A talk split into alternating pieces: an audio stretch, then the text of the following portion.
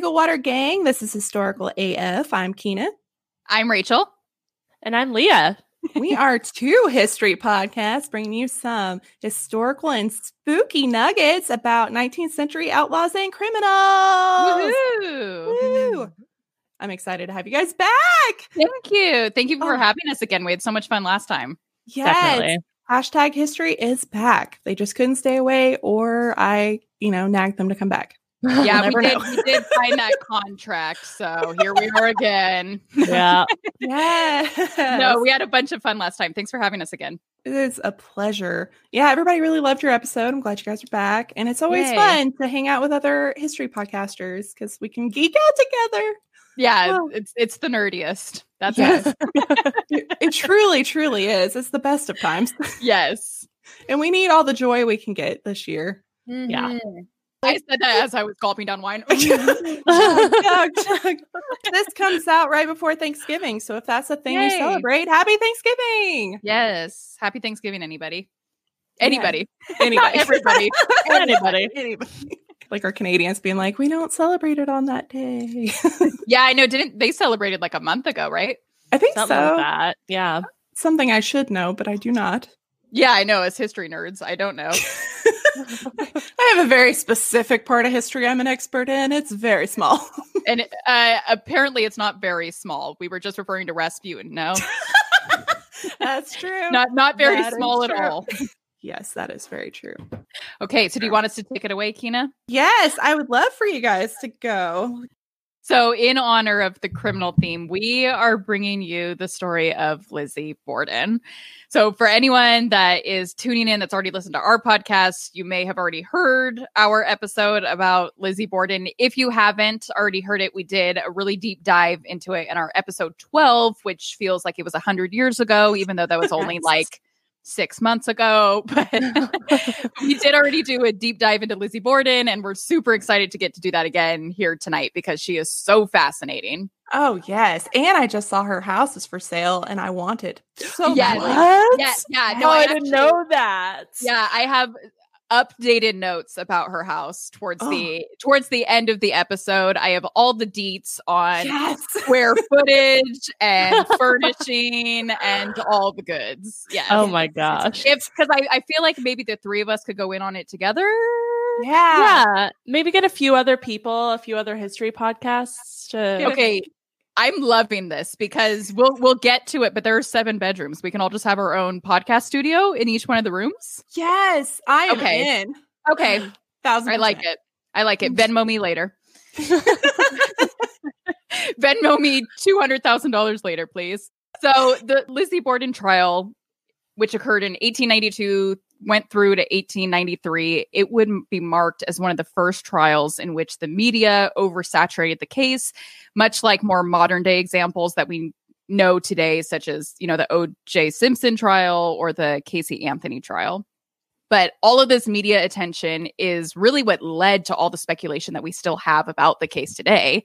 In fact, there has been so much talk about the Lizzie Borden case that there is even a nursery rhyme associated with it. Have you heard it before, Kina? Oh yes. Okay. Okay. I should have known. Why did I ask that question? Of, of course you have. But for anyone that hasn't, or just to really get the spooky feels going, here's the rhyme Lizzie Borden took an axe and gave her mother 40 whacks. When she saw what she had done, she gave her father 41. Ugh. creepy. Aren't nursery rhymes like the worst? They really are. They're like of the darkest yeah. shit. Like they're so dark. Yeah, they all Yeah. have very dark origins. So, to give you a little background, Lizzie was born on July 19th in 1860 in Fall River, Massachusetts, because we realized every like every episode has something happen in Massachusetts. So, Yeah. just Something's Every- going on there. yeah, there's a lot of stuff happening in Massachusetts. she grew up in a super Christian and super modest household, despite her father being relatively wealthy. Her dad, Andrew Jackson Borden, was a super successful property developer that ended up amassing what would be in today's currency an estate worth more than $8 million. So he was pretty. Wow. Yeah, they were sitting comfortably, you could say. uh, despite that, he committed himself and his family to a super frugal lifestyle. Uh, many of his family and friends lived in much nicer parts of town, with the Borden family staying in more uh, in a more conservative household located on 92nd Street in Fall River, which later it was 232nd Street, Fall River.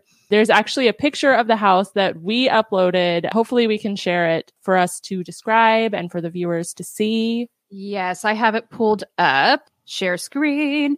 Okay, There can you see that? Mm-hmm, mm-hmm. Ooh. Okay. Yeah, so that's what we're looking at here for the house. So it's a pretty modest house. It doesn't, you know, it's two stories, so that's cool. But I mean, it, I think my house is probably bigger than that, right? Yeah, yeah, that's I was I was thinking of my own house. Like my house is like a tenth of the size of that. yeah. yeah, yeah, no, your house is bigger than that, Leah. So it's it's like mo- I mean, my house isn't that big, but I, I'm just saying it's modest, especially for having eight million dollars in your bank account, right? Sure.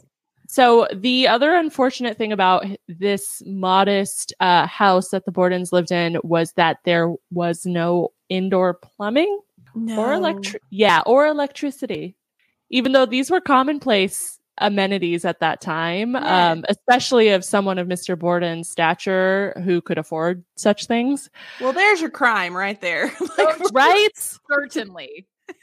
like we were i remember in our episode i i was hearing the story for the first time in detail on our podcast and my reaction was like well that's why she murdered them Yeah. like come on Motive established. What if they like they go into the police headquarters, right? And they're like, We just don't know who would do this. And they're like, Well, you do know they don't have indoor plumbing, right? He's like, Got it. the daughters the all I need daughters know. it's one of them yeah, got it. Everything here is understood. yeah. so it just goes to show how cheap Mr. Borden really truly was. He was Yeah. crazy cheap. There was a lot of tension in the Borden home leading up to the murders, not just because of the electricity and lack of plumbing, but because daddy made the family shovel their own shit when it was entirely unnecessary. No, I'm joking. That's that's that's just my assumption. no, for one, Lizzie's mom died when she was young, leaving her and her oldest sister Emma to stay with their dad for only three years before he remarried. So, uh, yeah, I don't know. That seems to some that might seem quick. Even though they were quite young at the time, Lizzie and Emma despised their stepmom. Her name was Abby, and they believed that she had only married their father for his wealth. They would often refuse to eat dinner with the family and would sassily refer to Abby as Miss Borden to show that she was not family to them. Yeah. On, on top of that, both Lizzie and Emma were becoming frustrated with their father, who began gifting real estate to his wife's family in the months before the murders. Oh hell no! Yeah, You That's can't no give me plumbing, but you're gonna give them a house. right? It's No. crazy. yeah. The sisters demanded their own piece of real estate because of this, and then their father sold them a rental property that he had lived in when they were kids. He sold it to them for a dollar. So pretty cool, Dad. Thanks. I'll buy Yeah. a house for a dollar. Thank oh, you. Oh, that would be nice. Yeah. Wouldn't that be nice? so this is where it gets really effed up. Okay, so a dollar in equivalent today is thirty dollars. Okay, keep that in mind. So in the ultimate fuck you, the Twisted Sisters ended up selling it back to their dad shortly before the murders for five thousand dollars, which is equivalent to about one hundred and forty thousand dollars today. So even though he essentially gifted it to them for a For dollar, free. they were like, take it back, but give us $150,000. Thanks, Pa. Yeah. Like, Yeah. like, oh. what the hell were they on? This whole thing reeks of spoiled brat to me personally. I don't know. Yeah. It's really I bad. agree. Yeah. Yeah. There's definitely a lot of tension here. And so, with all this built up tension, we also know that there was this huge family fight in July of 1892 that actually led Lizzie and Emma to leave the family home for an extended period of time in which they stayed in New Bedford, which we've also had an episode in New Bedford, Massachusetts. Again, All It's a- Massachusetts. our, our podcast is a history of Massachusetts, it would appear. Only a week before the murders did Lizzie return to town, but even then, she stayed in a boarding house in town for a handful of days before actually going back to her dad's house. So she goes back to her dad's, and within days, everyone in the house is disgustingly sick. Many in the Borden family suspected the reason for how ill they were was because they had been eating leftover mutton that had been on the stove for days. So for Oh, anyone no. Yes. Anyone that's not familiar, mutton is uh sheep's meat and it was left. Yes. Everyone's so stomach gross. It's so gross. So I'm going to give Oh. everyone a moment while our stomachs are gurgling. We'll take a break. Oh. But yeah, so I mean the, the meat is literally left on the stove for several days. Remember how cheap we said Mr. Borden was? It's speculated that this is why the mutton was eaten over the course of several days because he was so cheap that he made his family eat days old meat. Ugh. Yeah. That that one No, makes my no, stomach no. Hurt. No, no, no, no. There's also another popular theory about why the family suddenly came down with an illness. Cue the forensic files music here. There was- I love it. There was a local drugstore owner that claims that he saw Lizzie Borden attempt to purchase hydrogen cyanide the day before the murders, but was unable to since she did not have a prescription. In fact, there is evidence that Abby Borden, the stepmom, did actually suspect that poison was the reason why the family had been feeling so ill. Mr. Borden was not very well liked in town. He was actually a bit of a jerk, and the family had long speculated if and when the townspeople may retaliate his behavior. no, a jerk. I am am shocked. This is a surprise to everyone. All right. So we're now at the day before the murders. Mm. John Morse, who is Lizzie's uncle, so the brother of Mr. Borden, was invited to stay a couple of nights at the Borden household in order to discuss quote unquote business with their father. What kind of business, you ask? Historians have determined that Mr. Borden and Morris were likely discussing property transfer business, which may have been the final nail in the coffin.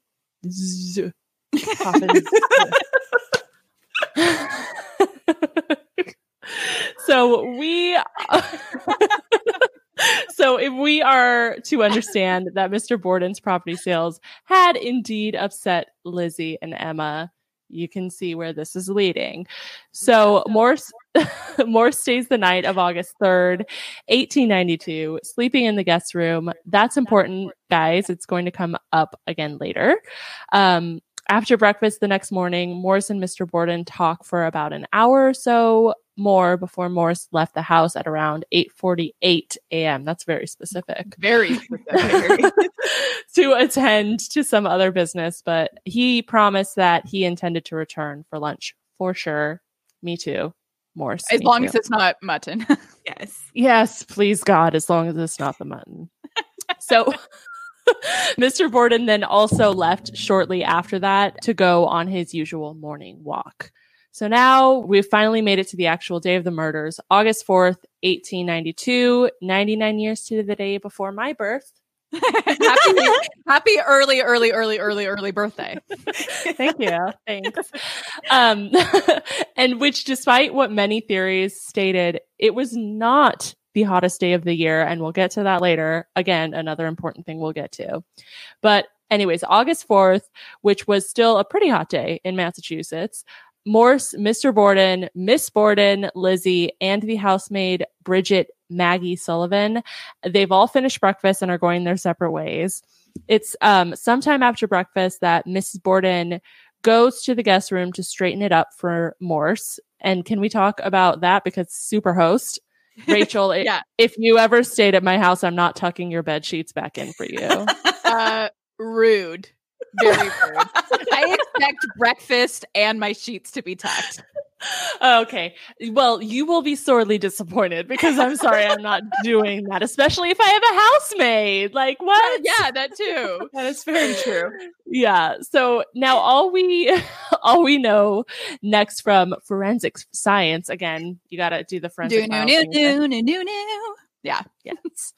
Is that Miss Borden was facing her killer when she was struck on the side of her head by a hatchet, which then caused her to fall to the floor, where she busted her nose and her forehead. She was then struck several times on the back of the head by approximately, get this, 17 hits by a hatchet. Ah, that's a lot of anger. Overkill.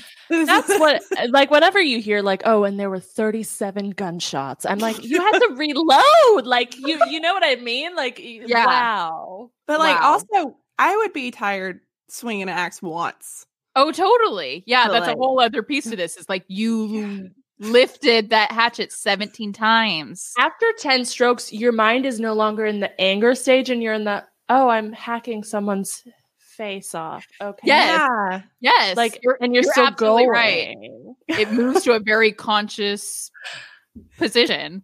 Mhm. Yeah. So it's crazy. It's a lot of anger Ugh. there. In my I mean, I have to assume. This is where stuff gets kind of confusing and conflicting accounts happen. So everyone starts telling a different story. Because according to Sullivan, that's the housemaid, it's around 10:30 a.m. when she says that Mr. Borden returns from his walk and was un- unable to get the front door open. He called for help like- to which oh, I Oh, go feel ahead. like we're playing a game of Clue. The house Oh, yeah. was in the For- kitchen, for with- sure. not with the hatchet. not with the hatchet no so miss uh, the maid sullivan went to go help mr borden open the door because he couldn't get in because he's a dumb fuck when she was also unable to get the jammed door open she starts swearing to which she testifies she heard lizzie specifically lizzie laugh from the top of the staircase No. first of all super creepy Yeah. Yeah. not Very okay with that yeah yeah. And then secondly, this is also important because anyone on the second story of the house at, at that time would have known that Miss Borden was dead and axed and you know chopped in the face a million times and there was no way you could miss her based on her location where she was found. Right. I do recall when we recorded this episode, Leah, you had just moved into your house, right? Or it was like you had only been there for like a month or so. And I remember us recording this. You were like home alone. Yeah. And then I said something about like Lizzie laughed from the top of the stairs. And you're like, give me a second. I need to go lock every single window. and you, you can hear that in our episode where she's like, okay, I'll be right back. so that's that story. Lizzie, on the other hand, she tells a completely different story, of course. She states that she most certainly was not upstairs. She says nothing about the jam door experience. Rather, when Mr. Borden returned from his walk and asked Lizzie where Mrs. Borden was, she tells him that Mrs. Borden went to go visit a sick friend. I guess that that leftover mutton was going around town. Lizzie also says later that she helped Mr. Borden remove his boots before he took a nap on the couch. We know that this couldn't have been true though, because the awful, awful, awful pictures of their bodies after they had died show Mr. Borden's dead body on the couch with his shoes on. Finally, Lizzie then testified that she suggested Sullivan run to the store, but Sullivan rejected the offer since she was still feeling like shit, as was the rest of the family from being sick for so many days. And she instead went to her bedroom to take a nap. Hmm. It all sounds super suspicious, right? yeah. By Sullivan's account, it's while she's upstairs resting that she hears Lizzie start screaming from downstairs Maggie, come quick. Father's dead. Someone came in and killed him. Sullivan comes racing down and sees that Mr. Borden was killed while laying on the couch for his nap with approximately 10 strikes from a hatchet, one of which completely split his eyeball in half. Oh, oh, oh, oh, oh, oh. Okay. Sorry, my gag reflex. Excuse me. So this is all super sus, right? Very. After soups, soup sus. After circling around a couple of different stories, Lizzie settled on telling authorities that she was in the barn that was on the property and had run into the house when she heard some kind of noise. Again, this is the theory she sort of settled on. She had also told police a story that she was in the barn at the time of the murders, had not heard anything, and only realized something was wrong when she actually got inside the house. The police were later criticized for their complete lack of thorough investigation the day of the murders. Pretty much, they felt bad for the Borden family. They knew they had been ill and they chose to leave them alone to rest and heal the day and night of the murders. If it's anything like nowadays, if you hear someone sick, you're like, please, oh, as much time as you need, stay, stay back. Stay, put your, put your mask on, stay back. Put your mask on. Get away from me. I don't need Yeah. to know the details. Thank you. Bye. Very, very excellent points. Even Morse, the uncle, uh, he returned to the home that night and slept in a separate guest room while Lizzie and Emma also stayed in the house that night. Even more than that, a friend of Lizzie's and Emma's, Alice Russell, came and stayed the night in the house with them that evening. Why are so many people staying in this murder house the day of the murders? yeah. Oh. It isn't until August 6th, so two days after the murders, that the police finally return to the house and actually conduct a true investigation. They found in the basement of the house a hatchet head with a broken handle. Hmm. They confiscated this, believing it could very well be the murder weapon. It's at this time that Lizzie is also told by the police that she is officially a suspect in the murder of her parents. The day after Lizzie was told that she's a suspect, Alice Russell, the friend of Lizzie's and Emma's that I just mentioned a moment ago, she was headed into the kitchen of the home when she sees Lizzie tearing a dress apart. Oh. So she's like, uh, Lizzie, um, WTF. In those were quote, quote unquote, Yeah. historically quote. accurate. Yes. historically accurate quote. Lizzie tells her that the dress has paint on it and she intends to throw the dress on a fire later. So, like, really, WTF. This is the part where I'm like, okay, she's guilty. Like, that, Yeah. that that's the part where I'm like, uh, okay, you- I could see mixing up your story. I could see not keeping that kind of stuff straight. You're burning a dress. Yeah, yeah, exactly. So, uh, on August 8th, Alice stated she did officially witness Lizzie burning that exact dress in the kitchen stove. Guilty. Ah, yeah, Guilty. Seems like some sloppy covering your tracks, though. so Yeah. You know people are in there. Yes. so sloppy. Yes. so there was a hearing on August 8th of 19 oh sorry 1892 that, that would have been a long wait for a hearing The court system is really backed up, guys.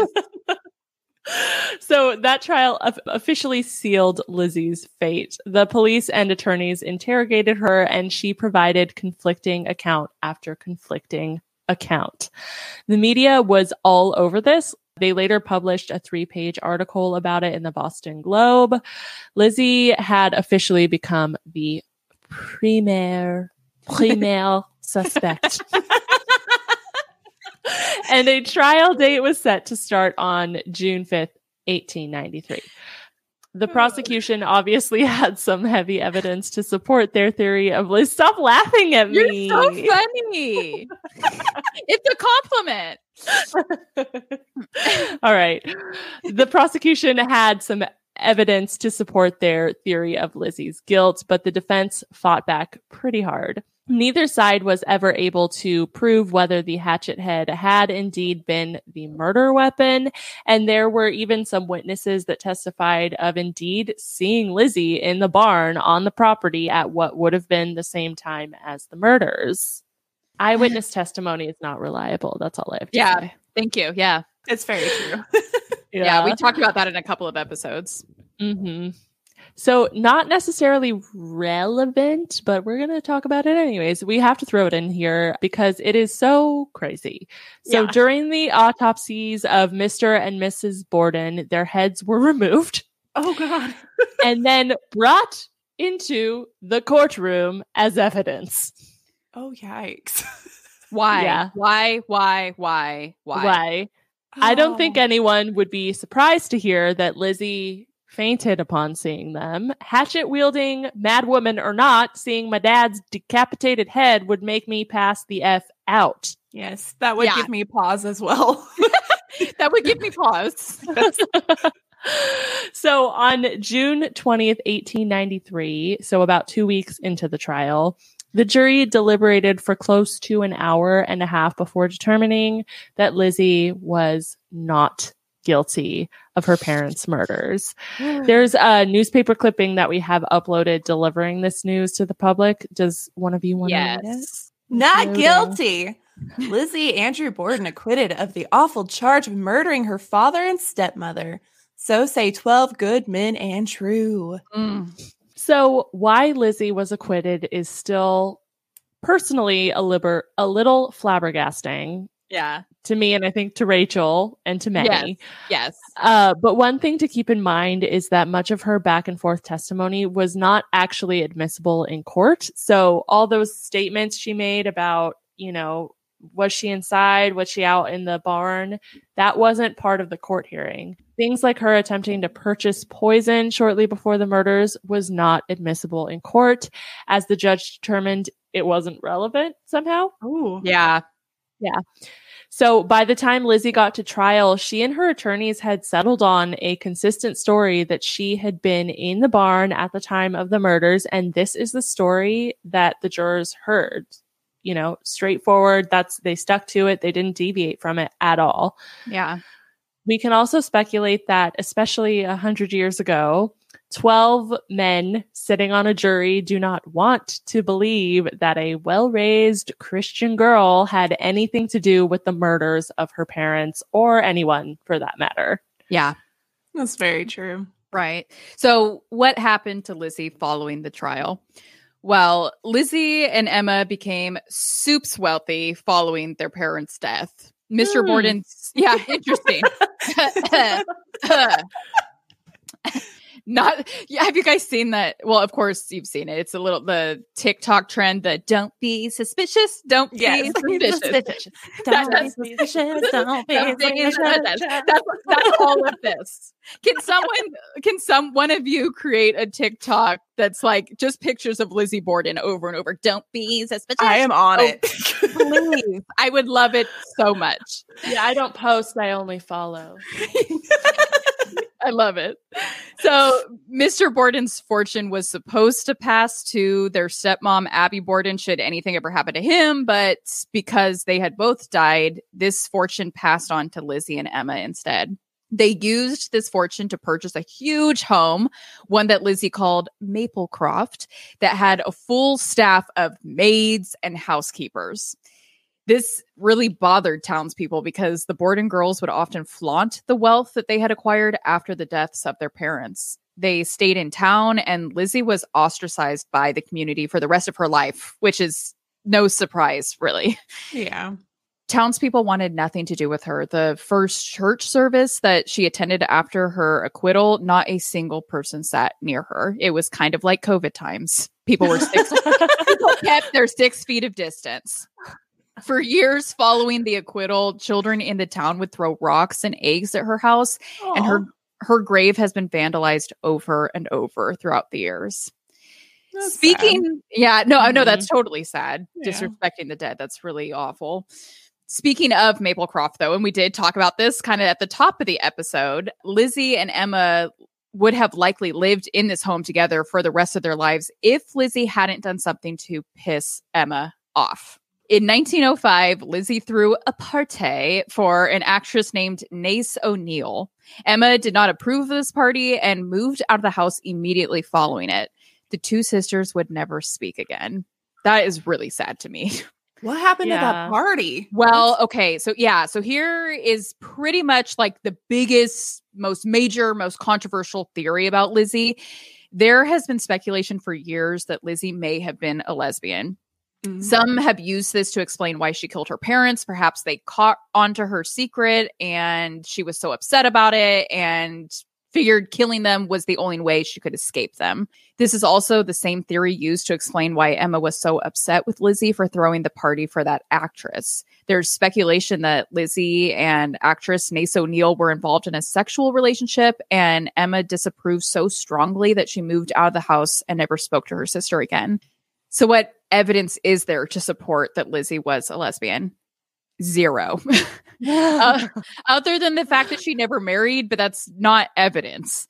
No one ever reported seeing her or suspecting that she had any kind of homosexual relationships. In fact, this theory only surfaced in 1980s in the 1980s when author Ed McBain announced his theory in the book he wrote about the Borden murders called Lizzie. So, let's go back to bringing up that August 4th 1892 day and how it was not the hottest day of the year, right? Yeah. Oh, yeah. Wh- why is that important? Yeah, why? It has, yeah. Well, I'll tell you.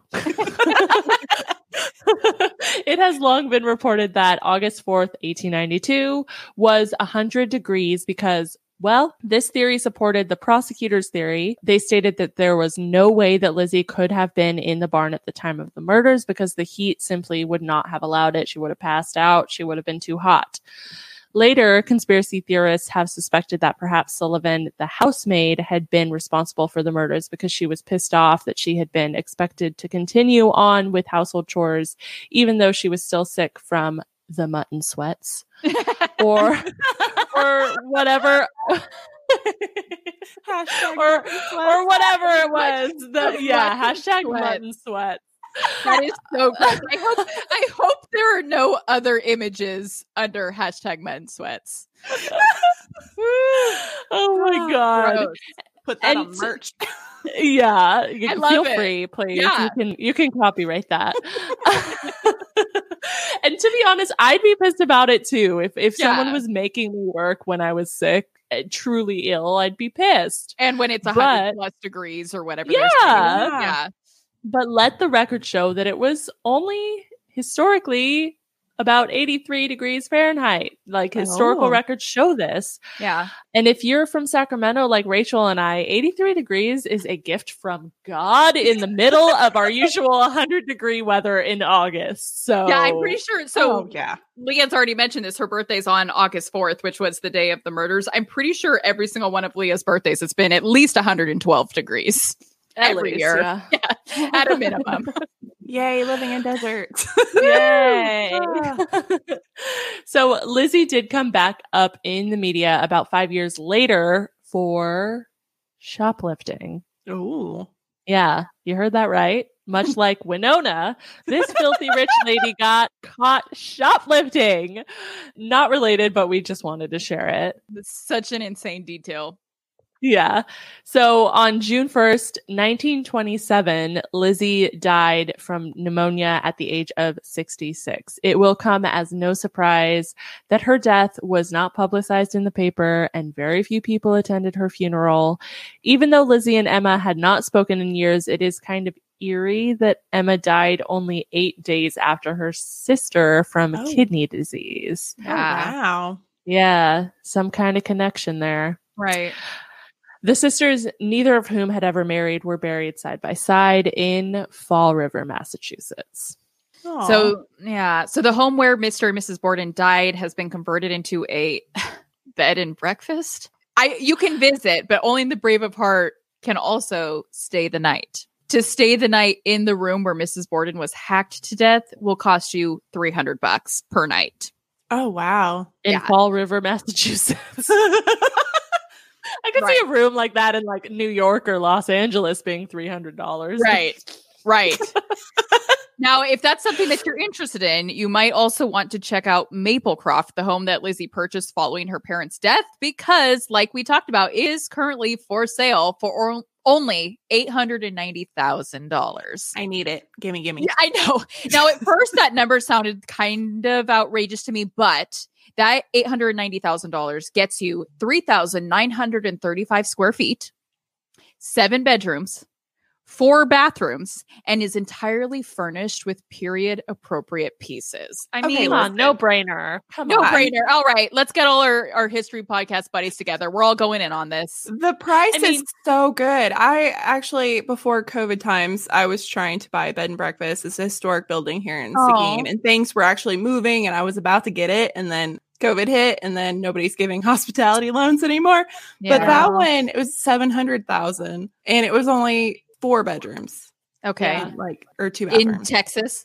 yes, Yeah. Yeah, and in California, I mean, 890 will get you like a really nice, kind of large, four to five bedroom house, Mm. maybe. You know, that like Yeah. it'll be on the upper end of things, but so for eight ninety to get that Yeah. much space Right. and everything. and, and it's i mean it's a historic location for like not a great reason but it's historic and also at least it's not the house that the murders occurred right Yeah.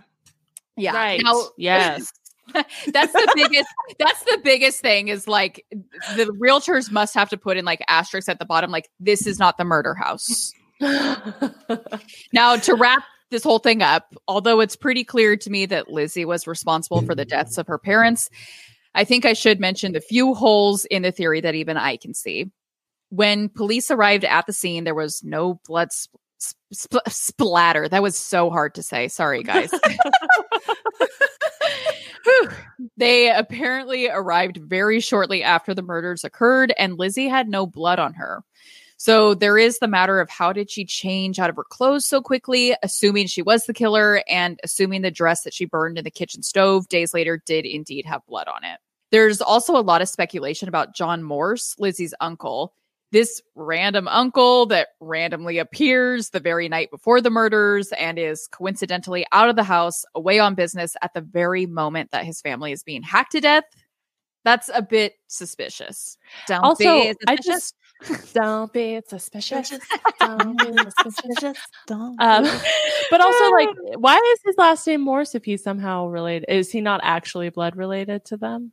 Uh, I actually don't know. I had thought maybe he was related uh, on the other side. Hold on. The other I'm- side, the wife. I said brother, but I realized that was just an assumption I made. That might not have been right.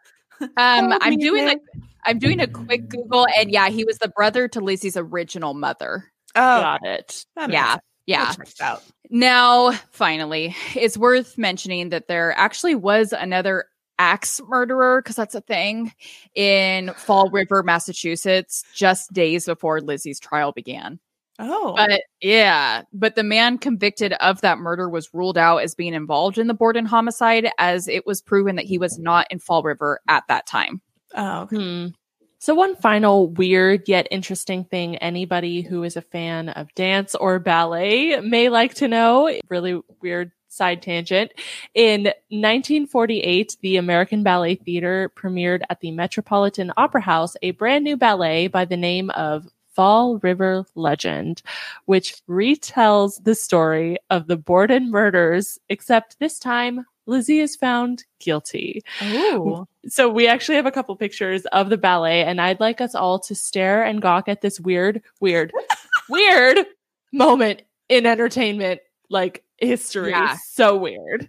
So you could see it's like a ballet dancer, and she's wearing a white dress, and she has blood on the front of her. and then there's another ballet dancer, beautiful pose, and then there's a hatchet uh, du- or an axe dug into a stump in front of her. So that's Oh. kind of disturbing, right? Yeah. I mean, I know a lot of people, including us, obviously have a weird interest in murders, true crime, and dark histories, but I wouldn't choreograph a whole fucking ballet about a gruesome murder spree. Like, that's a little weird. So weird. That would not be in my first thought of what to do with this whole situation. Right. weird. Like, write a book, don't choreograph a ballet.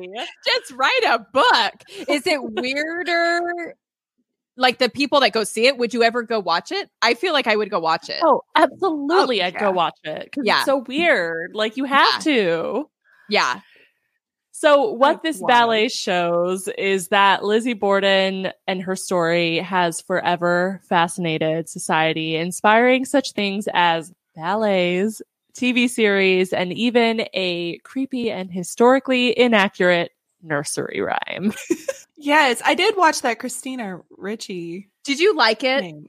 I don't think I even finished it. Yeah. but I watched some of it.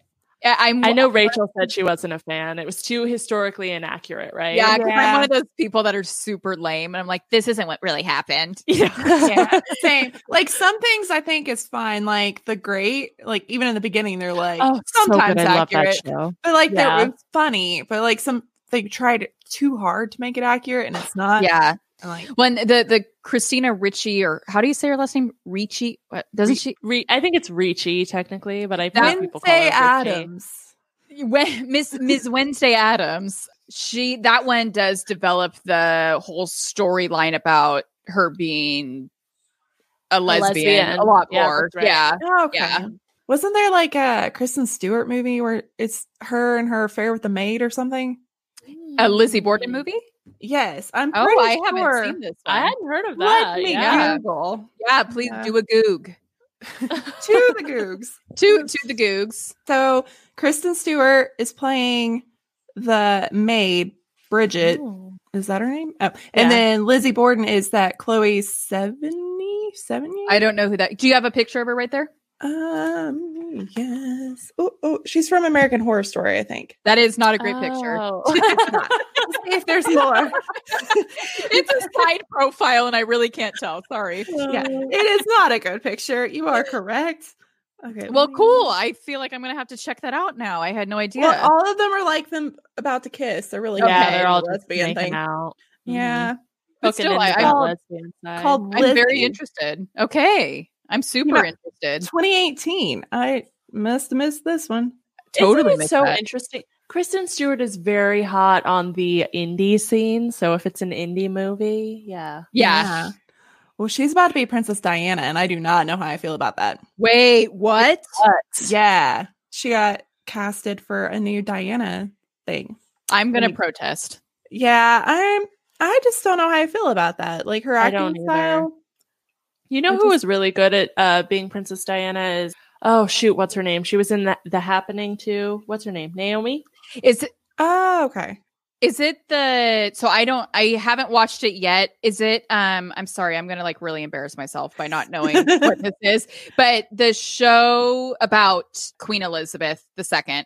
Oh, the show Crown? that's a the crown thank you this season has princess diana's story mm-hmm. in it right? So i haven't watched the crown at all but i plan to watch this season because i've seen pictures like side by sides that they've done of the gal playing princess diana i'm like she's pretty spot on in Oh, the picture oh, really it's good. Is yeah, it really I haven't good? watched really good. I haven't watched this season yet, but yeah, she. I've seen her, and here's Naomi Watts playing Diana, and I feel like she really looks like. her. yeah i agree I, I saw it i saw it just before it shifted she totally looks Yeah, like her They like have the side by side, but I just don't see it. I mean, I I, guess like that. we don't like Uh, it we're protesting we don't. We don't like it. It's called Spencer. is the movie. The critical weekend in the early '90s when Diana decided her marriage to Prince Charles wasn't working.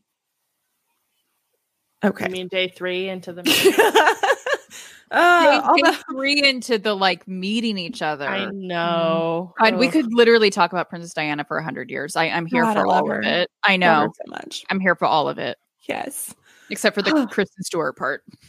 yeah. Yeah. That, that'll be a no for me. I'm excited for whatever spooky story you're going to tell and how it would be any kind of a palate cleanser. Don't get me wrong. A lot of people still die. Oh, whew, okay. oh, relief. Okay. Thank God there's still murder. I think it's really difficult to talk about like outlaws and criminals without just so much death. But Yeah. uh, it did a little different turn here. So I'm we're gonna excited. Start out in Fort Smith, Arkansas, back in my home state, close to where I lived. Love it. So not Aw. Massachusetts. So not Massachusetts. We were Okay. we were moving away, and you probably didn't know this because a lot of people don't. But this was actually known as the gateway to the Old West.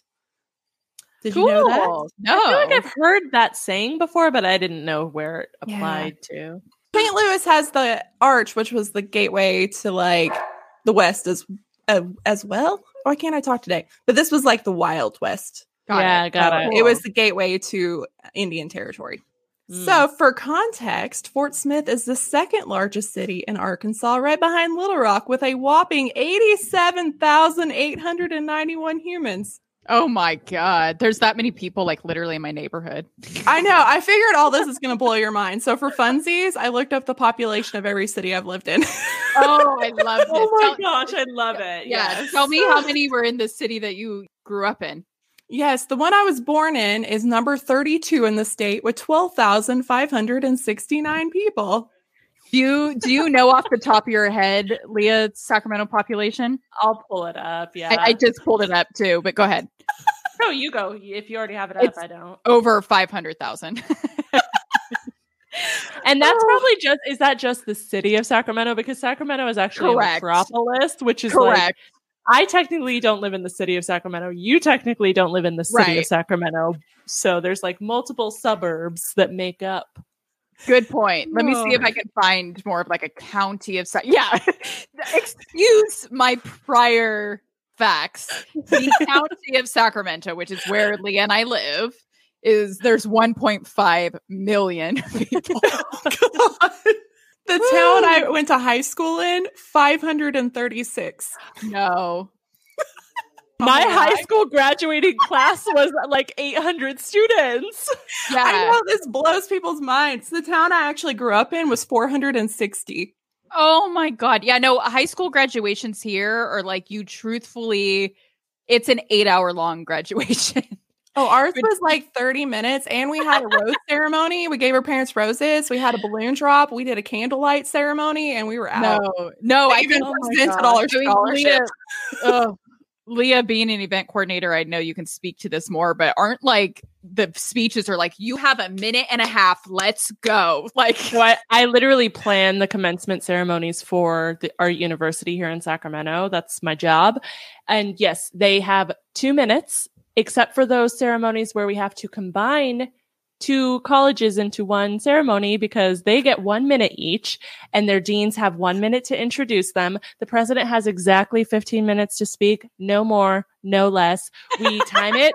It's three seconds per graduate for them to cross the stage. We time it three seconds per graduate to, to, to cross the stage, 1.5 seconds for them to walk in. That's the whole line. So it's like 9,000 graduates times 1.5. And yes, you heard that right. 9,000 graduates. That's Sorry. love it. Insane. I could go, I could go on. That's so many people. I know university is different though. That's Yeah. We, we have a lot of people here versus the story you're telling, Kina. yeah. That's true. Well, the town I went to undergrad has 60 or 67,000 people in it. And then the town I went to graduate school in has 197,000. So that's the biggest in Arkansas, Little Rock. Oh my, oh my gosh. gosh. But that's it. Yeah, 197, 312. That's it. Biggest Wow. city Wow. Wow. whole state. It's great. I can't even Uh, imagine it. Honestly, I'm trying. I'm trying. yeah, it's here. it's wild to grow up in such a small small place. Like now, I'm I'm right smack in between Austin and San Antonio, so it's fantastic. There's like Mhm. And stuffs to do. yeah. It's great. and I didn't use the name of any of the towns so nobody would steal my information. But jokes on you, it's all student loan debt. So try to steal my identity. I'll take it with you. Anywho, back to um, love it. Love it. Love it. It's located on the Arkansas Oklahoma border and it was occupied for thousands of years by the indigenous peoples of that area. And they used it for transportation and fishing and waters. And then the Europeans busted up in the Americas like the Kool Aid Man and started, you know, claiming the area for France because, you know, that's what they did. Yeah. That's what they do. Yes. And a lot of other stuff happened, but we're not going to talk about that. So we're going to fast forward to the 19th century when she became part of the Louisiana Purchase. Mm-hmm. And then in 1817, Fort Smith was established as a Western frontier military post. So now we're in the relevant stuff. Okay. Okay. Old Wild West. The fort was named after General Thomas Adams Smith, who commanded the United States Army Rifle Regiment in 1817. And he's either too cool or ungrateful because he never wanted to visit his namesake town, which I cannot Wow. say. If I had a town named after me, you would have to make me leave. Right. Oh, 100%. Yeah. Totally. And then I'd also want a holiday too. I don't know why, but it just seems like if you have a town, you should have a holiday. Why Yeah, not? Totally. People would appreciate you if it's a day they could get off of work. It's true. Like, God, I love Kina Day so much. yes. Especially when it falls on like a Wednesday, right in the middle of the week when you have that good one day off. So Yes. nice. Oh, those the best. So a small settlement town began forming in the area around the fort, but then it was abandoned and they moved 80 miles further west to Fort Gibson, Womp Womp. But then, due to the strategic location of its site, the federal government reestablished a military presence at Fort Smith during the 1830s because of the Indian Removal Act. Such Yeah. a really sad part of our history. And this was because it was the best way for them to remove the Indians and put them in Indian territory, the Trail of Tears, which cuts straight Mhm. through Arkansas and it's Mm-hmm. devastating. So if you're ever in Arkansas, you'll see the signs. They have signs marking the entire trail all through the Wow. state. It's Wow. really depressing. And that's also why Arkansas has a lot of natives because a lot of people escaped. So Yeah. And so, all of this to say is that this became a base for migrants settling the Wild West. And it was also known as a law enforcement heritage site. And it also had Hell on the Border Jail and the hanging judge Isaac C. Parker. Have you ever heard of him, the hanging Mm-mm. judge? No. Ooh, we're going to learn Oh. about him. I'm excited. This guy served as the federal judge for the federal court of the Western District of Arkansas in Fort Smith. So, a big mouthful. Uh-huh. And he got this fun nickname because he tried 13,490 cases, with 9,454 of them resulting in a guilty plea or convictions. wow. He was a busy man. No What's the percentage kidding. there? Yeah, what is that percentage? That percentage is like 80 something percent, right? Yeah, Yeah. it's very, Someone- very. Someone in the chat group do quick math. That's just an insane caseload. 13,000 plus cases. Yeah, He was it's probably like, "Come on in. What'd you do? Yeah. Okay, you're guilty. 70%. yeah. Come on in. You? What'd you do? Okay, you're Uh, guilty. Yeah, 70%. 70. Whoa. Okay, my math was off. Yeah, that's Just a little. why we're historians. We don't do math. yeah. I No, appreciate that. And his court was also unique in the fact that he had jurisdiction over all of the Indian territory, covering over 74,000 square miles. That's a Wow. large amount. Oh, yeah. That's insane. He sentenced 160 people to death, including four women. That's crazy. I, he sounds so fascinating. Yeah. And of those sentenced to death under Parker, 79 men were executed on the gallows, which are still there. Wow. What? We're going to look at them in a second. Oh, I'm so excited. That's Ah. morbid. Yes, it is. Morbid curiosity. That's got a case of the morbs. I think that's what we're calling. The Morbies. The morbies. you go to the doctor, you're like, I think I have the Morbies. I do. I really think I do. So we're going to do a little historical detour on old Judge Parker. He was Yay. born on October 15th, 1838 in Barnesville, Ohio. Okay. At 17, he casually decided that he was going to study law. I didn't figure out my current career path until I was 30, so Oh, yeah. right. good for you, dude. Yeah. He became an apprentice working under a Barnesville lawyer and studied on his own, passing the bar in 1859. So he didn't really go to school, he just studied and did it on his own. So that's Isn't that crazy? I, I feel like we had someone on one of our episodes that did that, and I was like, That's That was how it used to work. Yeah. That's how it used to work. And actually, uh, there's still, I believe it's three states, and California is one of them that you can not go to law school and still take the bar. But there are like certain restrictions. You have to be like mentored by an attorney for a certain amount of years, and they have to submit. oh, stuff and that's to what like courts. wasn't Kim That's what Kim Kardashian Kardashian- doing yeah. that? That's what she's doing because she has lawyer right. friends. Yeah. Um, Mhm. So he began his legal career with his uncle D.E. Shannon back in the day, where everybody just had abbreviations for names, in St. Joseph, Missouri, and at the Shannon and Branch Law Firm. And by 1861, he was operating on his own. So that's Wow. really a fast launch into a career. Right. Yeah. yeah, how many years was that? Because Uh. I He mean, like- passed the bar in 59 and started his own business in 1861. okay, so two years. Cool. Yeah, that's What have I done in the last two years? Nothing. Same Z's. it's fine. I, I started a podcast. That's all I got going. yeah, I guess that's what I've done in the last two years. Sure. Yeah. We've done that. Yeah, it's fine. And it was during this time that he met his wife. Mary O'Toole, and they married on December 12th, 1861. He won election as a city attorney on the Democratic ticket in 1861, but he'd only been in office a few days when the Civil War broke out. Another Oh. womp. So he kind of had to reevaluate his life and he decided to enlist in the 61st Missouri Emergency Regiment, a home guard unit for the Union forces. Oh, okay. Very cool. After the war, he ran for county prosecutor. He served as a member of the Electoral College that voted for Lincoln, and then he served two terms in the U.S. Congress. He's doing a lot. He's making me feel really bad about my life. Oh, yeah. There's a big political career going on there that I can't I can't and also to. and also like service to his country as well. Right. Yeah. There's And that now, too. plot twist, I'm going to make you like him. Because I didn't know all this. Because I, even Arkansas history books, it's like, oh, he killed all these people, and blah, blah, blah. Uh-huh. And then I started researching this, and it's like, holy shit, he is a cool dude. So while he was in Congress, he passed several things to protect veterans. He sponsored legislation that would have given women the right to vote and hold public office.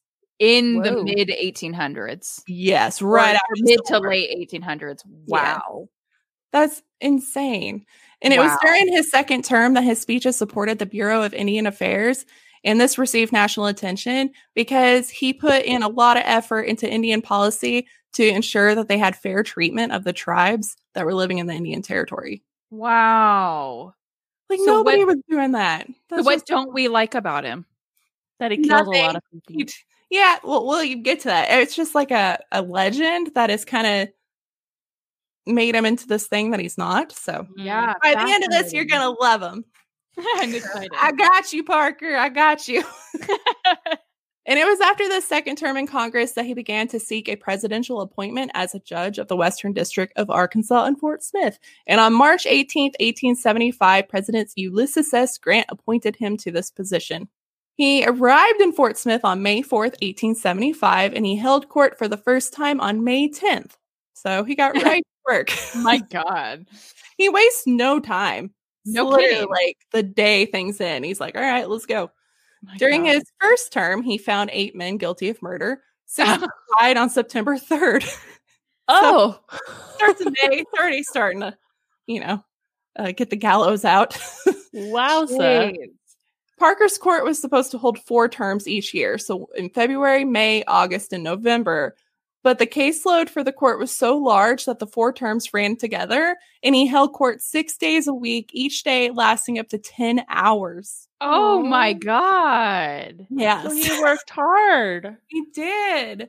And fun fact even though most of the judge's deputy marshals in the country were white, he was unique for his time that he employed deputies that were African American and Native American. Okay. This guy sounds pretty cool. I love him Wow. because, and it's also a huge, like, under known fact that a lot of the cowboys, of the Old West, were actually African American. So Mhm, it makes mhm. sense that he would want people, you know, in Indian territory to be Native American and also, you know, African American cowboys. So Wow. Yeah. Very cool. I dig this dude. In 1883, Congress made cuts to his juris- let out jurisdiction. All these words are so big. And you're the only one not drinking. know, I know. problem. they come out better when I'm drinking. Yes. Uh, in 1883, Congress made cuts to his jurisdiction, and some of the portions that he was over before was given to Texas and Kansas because they Mm. wanted to kind of relieve his workload. Yeah. But because people were still pouring into the West and the crime rate was increasing because all the people were, you Right. know, doing all the murdering and the shit. So it didn't really help him. He's often called the hanging judge. In his defense, at the time, capital offenses of rape and murder were punished by death. And this is the Wild West where people are raping and murdering. Yeah. So it Right. really wasn't Yeah. up to him. It was, and he even said it's like it's not up for the judge to decide guilt. So the jury did it, and because it was capital offense, he didn't even have a choice. Be like, Yeah. sorry, dude, you're dead. So it Yeah. really wasn't his fault. Poor Parker. Poor Parker. And one of the most persistent myths about the judge is when ending a death sentence, he would repeat the word dead three times. And if you read some of the death sentences that were actually transcribed, he never said that, but it's like, wow. a, like dead, dead, dead. But he was just wow. got a really bad rap for it. Wow. Wow. In an interview published on September 1st, 1896 in the St. Louis Republic, Parker is quoted saying, quote, I never hung a man. It's the law. So Yeah. I mean, it's true. right. In fact, he was against capital punishment, adding, quote, I favor the abolition of capital punishment too, provided that there is certainty of punishment, whatever that punishment may be. In the uncertainty of punishment following crime lies the weakness of our halting crimes. So Wow. This Yes. sounds like a really stand up guy. he was so ahead of his times. Yeah. Very ahead of his time. Wow. A lot of these platforms that he's doing are things that we're still talking about now. Oh, Like, Yep. absolutely. 150 years later. Yeah. His court did have some street cred, though. He sentenced some of the most notorious outlaws to hang. Outlaws like Cherokee Bill, Colorado Bill, and Rufus Buck Gang. Lots of bills. Lots of them. But, you Everyone know. was Bill or Jack, right? yeah, that's true. So where was all this hanging happening? I'm gonna tell you. First Ooh. off, located in the basement of the old Fort Smith barracks was the Hell on the Border jail, where inmates awaited trial or execution. As Mm. many as 150 men could be crammed into two large cells at one time. Oh wow. It was not great. Guards explained the accompanying sign, quote, filled the ceiling space with sawdust in an effort to keep the stench of unbathed prisoners and slop buckets from wafting into the courtroom. Ugh. Wow. And they even had like a, a communal urine trough. like so Oh my god, that's so horrible. Oh, let, me show you, let me show you a picture. Okay. Oh, there's pictures. Okay. I can't wait. Uh, so yeah, 150 people in these rooms. oh my god, especially now during COVID times, I'm like, God, no. yes. Just very uh not a lot going on in there and very uh and that would be like solitary. But yeah, it's wow. a really In gross. communal urine. I mean, could is there even sitting room? Like 150 people in rooms that small? I feel like it's mostly people are just standing because there's not room. I would imagine, yeah, there'd be no room. You'd just be kind of like sardined in there, probably holding each other up. But. Oh god. Yikes. But because the conditions were so horrible, our man Judge Parker lobbied for a more decent facility, which Congress finally authorized in 1886. The new jail, which still stands, what we kind of saw, was constructed as a wing on the original barracks building. So this is slightly bigger than what it was before. But yeah, Okay. um, a good dude. Like, Yeah. you're still gonna die, but you know, I can make the jail a little nicer for you. Yeah, I guess. Three three feet bigger for you. Yeah. and from the jail is a short walk to the gallows, which were enclosed with a high modesty fence. The current gallows is a replica built in 1982, but is a faithful reproduction. And they did a lot of historic research to make sure it was the Mhm. same. So Mhm. let me show you that one. I love this type of stuff. Yeah, me too. Stop screen. So when were these built or or they were like reconstructed? Do you know? Um, the gallows 1982. Okay. Yeah, I have a hard time saying like, "Oh my god, that's cool" because it's uh yeah, because I find it so interesting that people used to watch. people Yeah. get Well, we- uh, killed. So Yeah. for well, I mean, look at Roman times with like gladiators and stuff. We used to they used to watch people get murdered.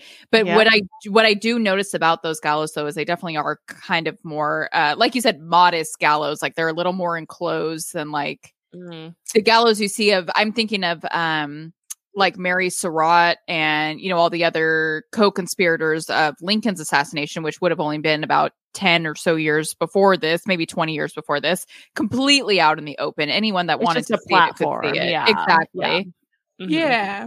And this is a photo of what it looked like originally. So it's really spot on. Yeah. wow yeah there there are a ridiculous amount of people watching the They didn't have. TV. They didn't have Yeah. HBO Max. They did not have Netflix. Let's give it that. yeah, so I, I would say definitely what you just said, Leah. Like, unfortunately, that was maybe their source of entertainment. But I would say again to him, like the modesty of it is, although there are hundreds of people watching it, there's a high fence all the way around Yeah. it. So, like, Yeah. if you were not there physically there, you couldn't see it. Mm-hmm. It was 16 feet long, so they do eight people at one time, and it would all go at the same when they pulled a lever. Ugh. So, So I could, I mean, I guess you, if all of their family and the whoever, you know, if they murdered someone, the murderer's family of eight people, that adds up to a lot of people. You know what I mean? Like Yeah. the Sure. people who want to see that, who are directly connected to it. mhm, Good point. For eight cases, you know, that adds up. it Mhm. does. So on September 1st, 1896, another act went into effect removing the last of Parker's Indian Territory jurisdiction. When the August 1896 term began, he was too ill to preside. Reporters Mm. interviewing Parker about the end of his jurisdiction, they had to do so at his bedside. Oh, sad. And he died on November 17th, 1896, of numerous health problems, including the degeneration of his heart and Bright's disease, What's which I know somebody disease? else Somebody else I talked about had that, and I've already forgotten what it is. So let me Google. Inflammation of the kidney. Oh, okay. Yeah, yeah, yeah, yeah. Oh. Is it because he drank too much? No, that would be the liver. Your liver, yeah. A historical term not currently in use. Too much protein in the urine and stuff. So too Hmm. much meat. Too much uh mutton. Had the mutton sweat. Mutton sweats. Yeah. Oh my god, gross. he is buried in the Fort Smith National Cemetery, only blocks from where he once presided as judge. His courtroom is now in the Fort Smith National Historic Sites. Fun fact Fort Smith National Historic Site includes the remains of two frontier forts, the federal court and the Western District of Arkansas. So let me show you his Yeah, office. I love this. It's almost like we're going to a museum and looking at stuff. it's like a COVID museum. All online. Yeah. All virtual, folks. okay, so that's him, Mm-hmm. the painting, and that's his desk. Love it. And this is a replica of one of the noose nooses? Nooses? Nieces? Nieces? Nice. niece. And There's the outside of the courthouse. Okay. wow. Very cool. So, modern day visitors are encouraged to begin their tour of Fort Smith at the judge's old courtroom and jail. It's all restored to look exactly what it would have looked like in his, you know, heyday. And they have his original furniture in the museum. You can buy replicas of gavel at the gift shop, along with like deputy badges and imitation jail keys. So, if anybody wants to send me a gavel, in Arkansas, Totally. No, that sounds like something you very much need. I know, right? Well, if I ever get to go visit my mom when COVID's over, I have to go to Ugh. Fort Smith now. So I'm like, I'll just stop. So you've never seen it, right? no, I've not been there. Very No, cool. I've- Something to do. Yeah. So I've been to Fort Smith once, but I didn't get to go there. So Cool. now for the spooky shit. Yay. Yeah. So with so much death around, it's no shocker that there's a lot of paranormal legends in Fort Smith. In the book Supernatural Arkansas by Alan Lowe and Jason Hall, they dive into some of the more common experiences people encounter. If you see this fly dive bombing me, that's why I'm swatting. I know. I was like, oh, she's the ghost. She's talking about ghosts. It must be a ghost. I was thinking the same thing. She's like batting away the bad spirits. Yeah, Texas flies are so mean. They just repeatedly hit you in the Oh. face, and I don't understand what's happening. the last time I recorded, somebody's like, I finally saw the shadow go across your face. And I'm like, it's like Jaws. Like, dude, yeah, Yeah. it's gonna get me. So we're gonna start with a former employee that described her frightening experience at the former courtroom that Parker resided on. She was about to turn off all the lights in the courtroom when she heard voices behind her. As they became louder, she heard a loud slam of a gavel. She also noticed a mist spread around the courtroom and she noticed voices were men yelling and women crying. I would have already yeeted myself out there, but she Oh, stayed yeah. because there's more. Ooh, ooh, Uh, See, that's uh-uh. what these stories. I'm always like, okay, you hear a child laughing, like, and there's no children around. Get the f out of there. I don't understand. I don't And get it. Especially like I feel like all these stories are like like you just said, Leah, like child laughing or hearing voices or whatever. You, Kina, you said mist. Uh uh I don't know why that freaks me out more. But like if No. mist all of a sudden, like, nope, we're not No. gonna be here. Nope. And out of the mist, she saw a partial apparition of a man in dusty clothes being dragged away by two men with badges. So, like, three dudes appear and you're still not running. My gosh. And an extremely specific memory. Very specific. Wow. And then she said she heard the gavel hit one more time and then the mist disappeared. Mm-mm. So Oh, it seems no. that Judge Parker likes a dramatic exit, which I can appreciate. It's a flair for the dramatics, yes. can relate. The Fort Smith Museum of History, which is the home of his original furniture, has a lot of spooky experiences too. A group of paranormal investigators placed recording near the old furniture, and Lisa Gremlick, I hope I'm saying that right, said, quote, I heard this on what they recorded. It was like three bangs like a gavel. So a lot of gaveling in all these places. yeah. Which I would imagine he was doing a lot of that with his caseload. God, I mean, yeah. yeah, which is like getting 50 Thousands. cases a day Yeah. or whatever it Yeah. was. How many cases a day was it? I feel like I Um, underestimated it. Well, they said it was 10 hours a day, and he That did would- like 13,000 in total. So it was, it'd have to be a lot. yeah. Someone else did the math on that. Yeah, I'm not. Again, Math nobody is not my listening. And they say the gallows are also super haunted, but I, I was reading reviews of people being like, I've been there and I didn't see anything. But they say that the ropes move without any wind, but that could be literally anything. Sure. And then a lot of people say cameras will stop working and your batteries will drain if you're trying to take a picture of the gallows. So that's a little Hmm. interesting. That's Mhm. very interesting. And finally, there's a spooky cemetery because there's always a spooky cemetery. Yeah, there has to be. I would have been disappointed in the if in the story if there was not. Uh, this story comes from a groundskeeper at the Fort Smith National Cemetery where Parker and his wife are now buried. Which, side note, if you are anywhere near Austin, I just heard from somebody that they are hiring groundskeepers and stuff at all their historic cemeteries there. So, to anyone and everyone but us. yeah, I don't have any No. skills for groundskeeping, but if I did, also I was- at cemeteries, that's not my that's not my jam. No, thank you. uh, I asked her, I'm like, are they hiring a historian? She's like, no, that's my job and I'm never quitting. Like, oh my god. like, that's fair, honestly. Sure, No, once you get a historian gig, you stay with it. Yes. I applied for that job before I Did moved. you really? I was like, you lucky bitch. They're probably like, why are you still in Arkansas? No. Okay. So, anywho, going back to that Supernatural Arkansas book, it says, quote, on a cold December night, a 1998 groundskeeper had an experience that left him shaken to the core. Oh, I'm I'm really loving the way that you're introducing this. It actually Yeah. is giving me goosebumps. Yeah, I, I like it. He was on his way to retrieve some tools as dusk approached. The author says this particular groundskeeper had worked in cemeteries for years and wasn't normally very fearful. However, this night he heard a strange noise that kept repeating. As it approached, he realized the noise was footsteps crunching in the crisp winter grass. No. The groundskeeper reported that he felt like he was being followed. As retrieving his tools, he turned the flashlight and swung around, and in the beam of the flashlight, there was an old man. The man stood there looking back at him. The man realized he could see through the other man, and he stood in front of him with white hair, a white beard, wearing an old black suit.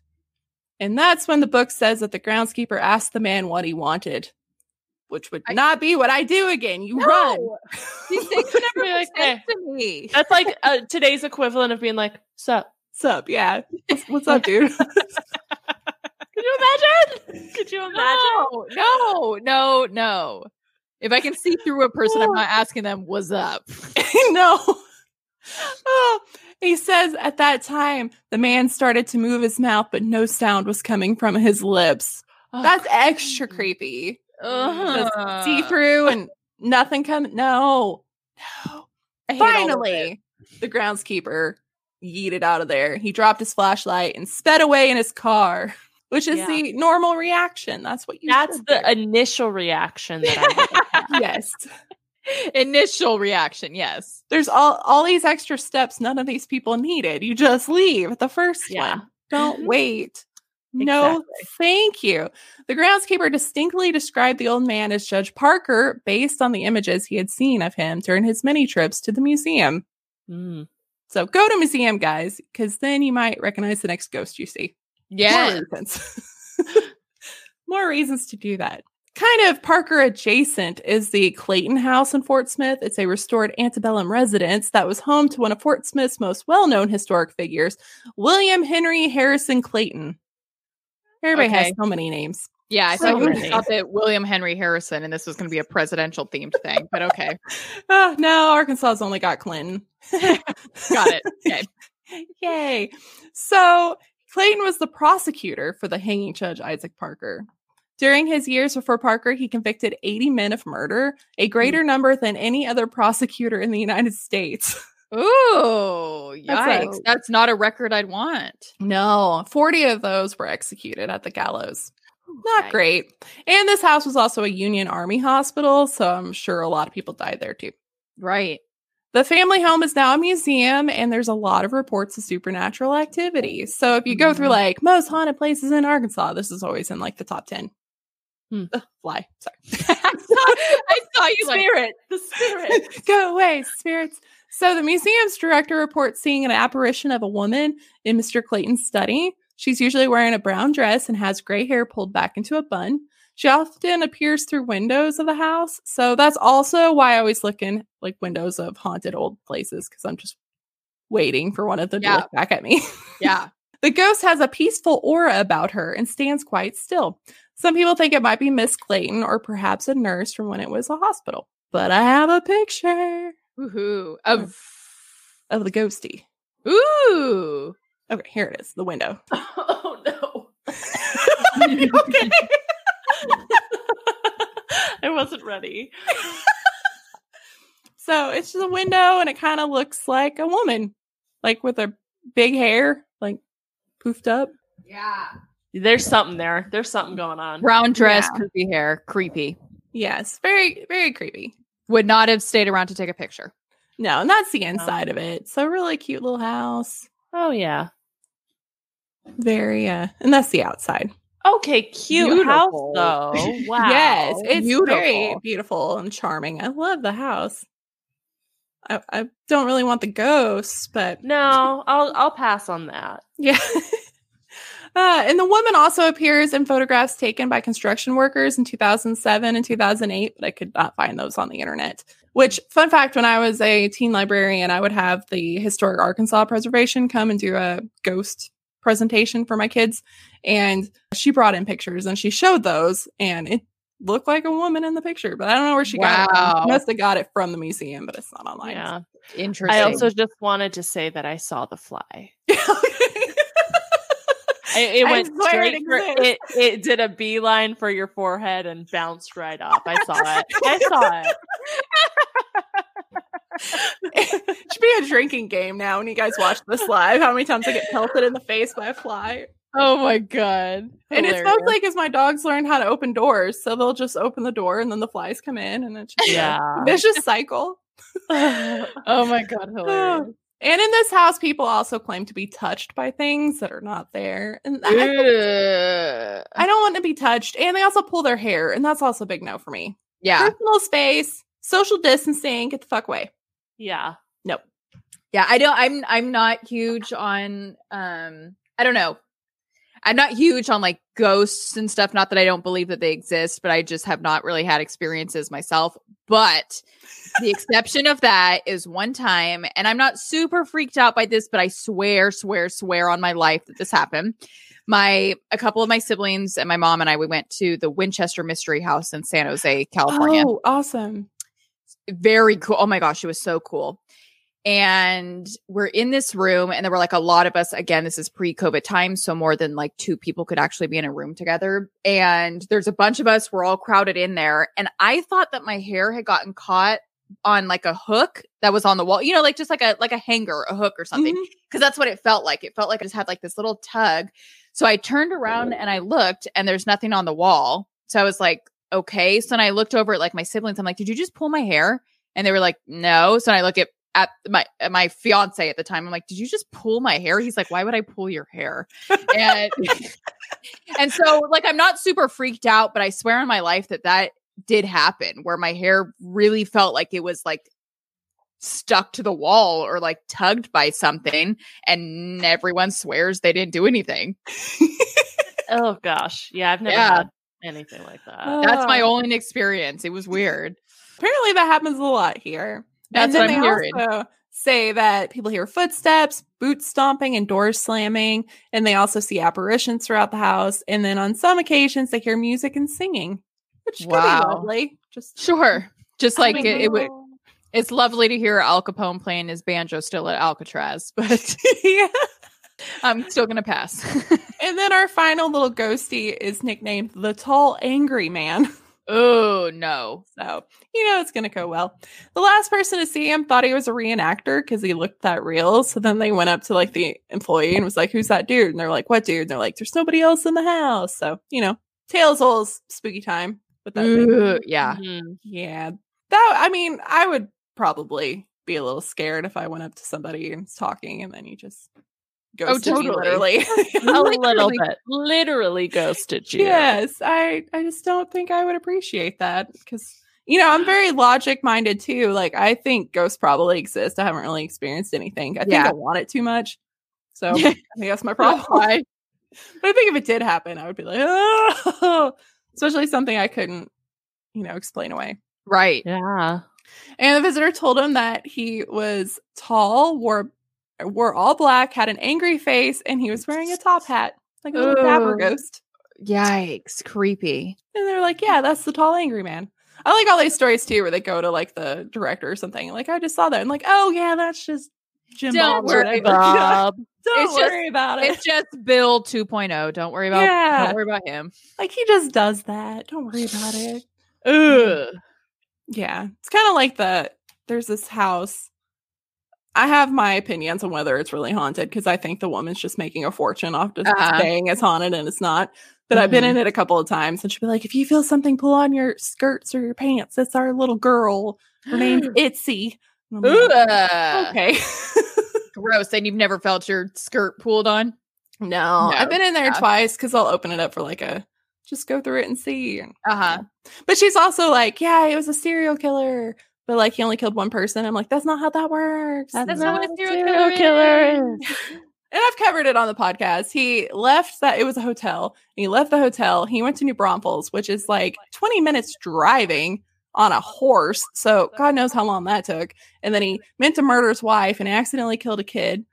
um, and then like drove, he rode his horse all the way back to Seguin, which again, 20 miles, that's a long way, and then went to sleep. And so she says that he and the little girl they accidentally killed, axed in the face, kind of like Lizzie, um, haunt the place. Full circle. Interesting. And they call her Itsy because they say Itsy Bitsy Spider will play in your head. No, no, nope, nopity nope. Nope. Yeah. There's she's a, made a lot of money off of this house. oh yeah, her she has it's an Airbnb and it's like 300 bucks a night. Just like the winch the the whatever the, the, river the house. Borden house. Yeah, I'm thinking of uh, an Airbnb that my husband and I stayed in. That was it was like an hour ish from here, but it was close to the. I'm having a hard time talking. it was close to being able to take a, a ferry out to like San Francisco, so that's why we Mhm. stayed there. But it but cheaper than staying in San Francisco. And yeah. Creepy house. Like I'll have to show you pictures. Like I, Leah, I'm sure you've seen pictures of it, It right? Decorated like, witch or it was decorated with like witchy stuff. it was fantastic. but like pitchy yeah. witchy stuff, Yeah. not real witchy stuff. Correct. Yeah, no, fantastic. like the room that we stayed in was like there were like shelves with like potions all over, and like the sheets had skulls and crossbones on them, right? All that is to say that we stayed there for 30 bucks a night. So not 300 bucks a night. Oh yeah, the bed and breakfast I was trying to buy. I mean, maybe I still they're they're trying so hard to sell it, so I know they're not waiting on me. But if I can ever get it, hell yeah, I'll say it's haunted. If I can, Sure. Sure. If it brings you tours and money, okay. oh yeah. Well, it was a hospital for uh one of those big diseases. I don't remember which one, but yeah, it was uh The COVID 19 or like one of the eighteen hundred ones. Oh, I Creepy. don't want to say it's not syphilis, although people were riddled with syphilis in the 1800s. tuberculosis. I think it was like a tuberculosis hospital. Yeah. Yeah. And uh, it has a really cool prohibition basement. It had like tunnels and stuff. It's so cool. And I want That it bad. awesome. Yeah. Yeah. It has a massive carriage house, and that's where we were gonna live. We were gonna restore it and make it our house. I love Oh, this so much. I want it so bad. I'm sending you lots of good thoughts. It's not a- Yes. yeah, that is I is awesome. need a million dollars. if anybody knows how to get that, like how many TikTok views do I need to get to be able to buy this? so many. oh man. I've been seeing a lot of those. Like, if you watch this three times, I could afford to do this. I'm like, yeah, on TikTok. I've been seeing Yeah. that a lot. How does Like, just- is that what does that mean? Is that how that works? Can you so monetize TikTok, TikTok? yeah, yeah, Mhm. you can monetize TikTok. So depending on how many views you get, you get money per view, or so it's like a third of a cent per view. uh, You know, something Sure. super small. But if you get Mhm. six million views or whatever, then it. The, some people live off of TikTok now. Interesting. Mhm. Yeah, I think my I've only gotten like a thousand views once, and I was really excited about it. That's awesome. A thousand views is great. I was gonna say Yeah. that's good. Yeah, a thousand. Yeah, yeah. This Lizzie Borden TikTok with "Don't be suspicious." It's gonna love be it's it. what's gonna happen. I, I need you to send it to us afterwards. I need to Yeah. see it. Yeah, look Like- me up. I am on TikTok. I just don't post anything. She doesn't post anything. She just sends sends the TikToks out. It's uh, TikTok is now my love language. So Yeah, if. I'm sending you TikToks mm-hmm. like via a text message or something, that means I love you. Well, I It feel truly- extremely loved then. Yeah, you should. Rachel, you're like Oh. number two in how many TikToks I send. I'm kind of offended I'm not number one. It's my husband. I know. I know. Oh, every time I send my husband one, he's like, "Stop with the TikToks." Well, that's my biggest thing with TikTok is my husband doesn't get it. He doesn't have one. He doesn't have any interest in it. And so I'm trying to win him over and he just he's like, I just don't get it. I don't Oh. understand. Oh, I think they're hilarious. I love I love all of them. I Oh, also yeah. needed to point out that my cat God! Wait, freeze, freeze, freeze, freeze. Hold on, I want to take a picture. crawled into a box like right at my feet and Okay. then I could tell he was like meowing loudly so I had to pick it up and now this like, is I, so perfect. I'll send you. I'll send you both that picture. That literally is That's perfect. amazing. oh my god and now he's in a in the box on my lap so Oh, we just had a kitty um, adopt us. He started out a shed kitty because he just showed up under our shed and then he wouldn't leave. So I fattened him up. And now his name is Prince of Wallachia, aka Oh my god, that's so Because great. he's like Vlad the Impaler and he murders a lot of things. So he's Hmm. murdering bugs and putting them in my shoe. So, oh my god.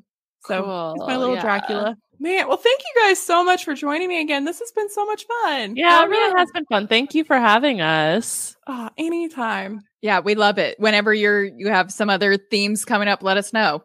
Oh, I will. Absolutely. We're starting to uh pick them now. I thought we had plenty of time and I was like, oh shit, gotta do more polls on Patreon. I need more stuff. Love it. yeah. We always Yeah. have such awesome topics. I love it. Thank Mhm. you. Yeah, we do polls on Patreon and they pick them. So That's a great idea. mm. and then And they pick the random words too. So That's awesome. And your Facebook group is really active too. oh yes. Yeah. Our uh speakeasy is for everybody. So if you want to join that, join that. And then we have a top secret confidential Patreon. Love uh, it. Facebook too, which is just a bunch of like really funny uh history memes most of the time. Love it. No, you do good work. I just got invited to a a why am I having a hard time talking? Another I, I know why I'm having a hard time talking. um I got invited to another uh history podcast's Discord. Do you know what Discord is? Yeah, Yeah. yeah. Um oh my god, that thing is popping like all the time. They're doing like really good work over there. you should join the Time Travel Talks Discord. It's, I am part of theirs. Okay. I didn't realize you were part of it. I am. I'm not very. I get I, so behind, and Oh then I'm trying to God, I catch up, so. I don't really say anything. But yeah, they got some really good conversations going. I know. Just Discord's cool. I had thought about maybe doing one for us even, but oh my god, just trying to stay on top of it is like a little stressful. Yeah. Thanks everybody for close. listening in the comments too. yes, thank you everybody, and thank you Yeah, again, Kina, for having us on. That was fun. Yeah, Yes, no problem. sure. Problem. It's always a good. We need all the joy we can get in these times of I know the covids and the For sure.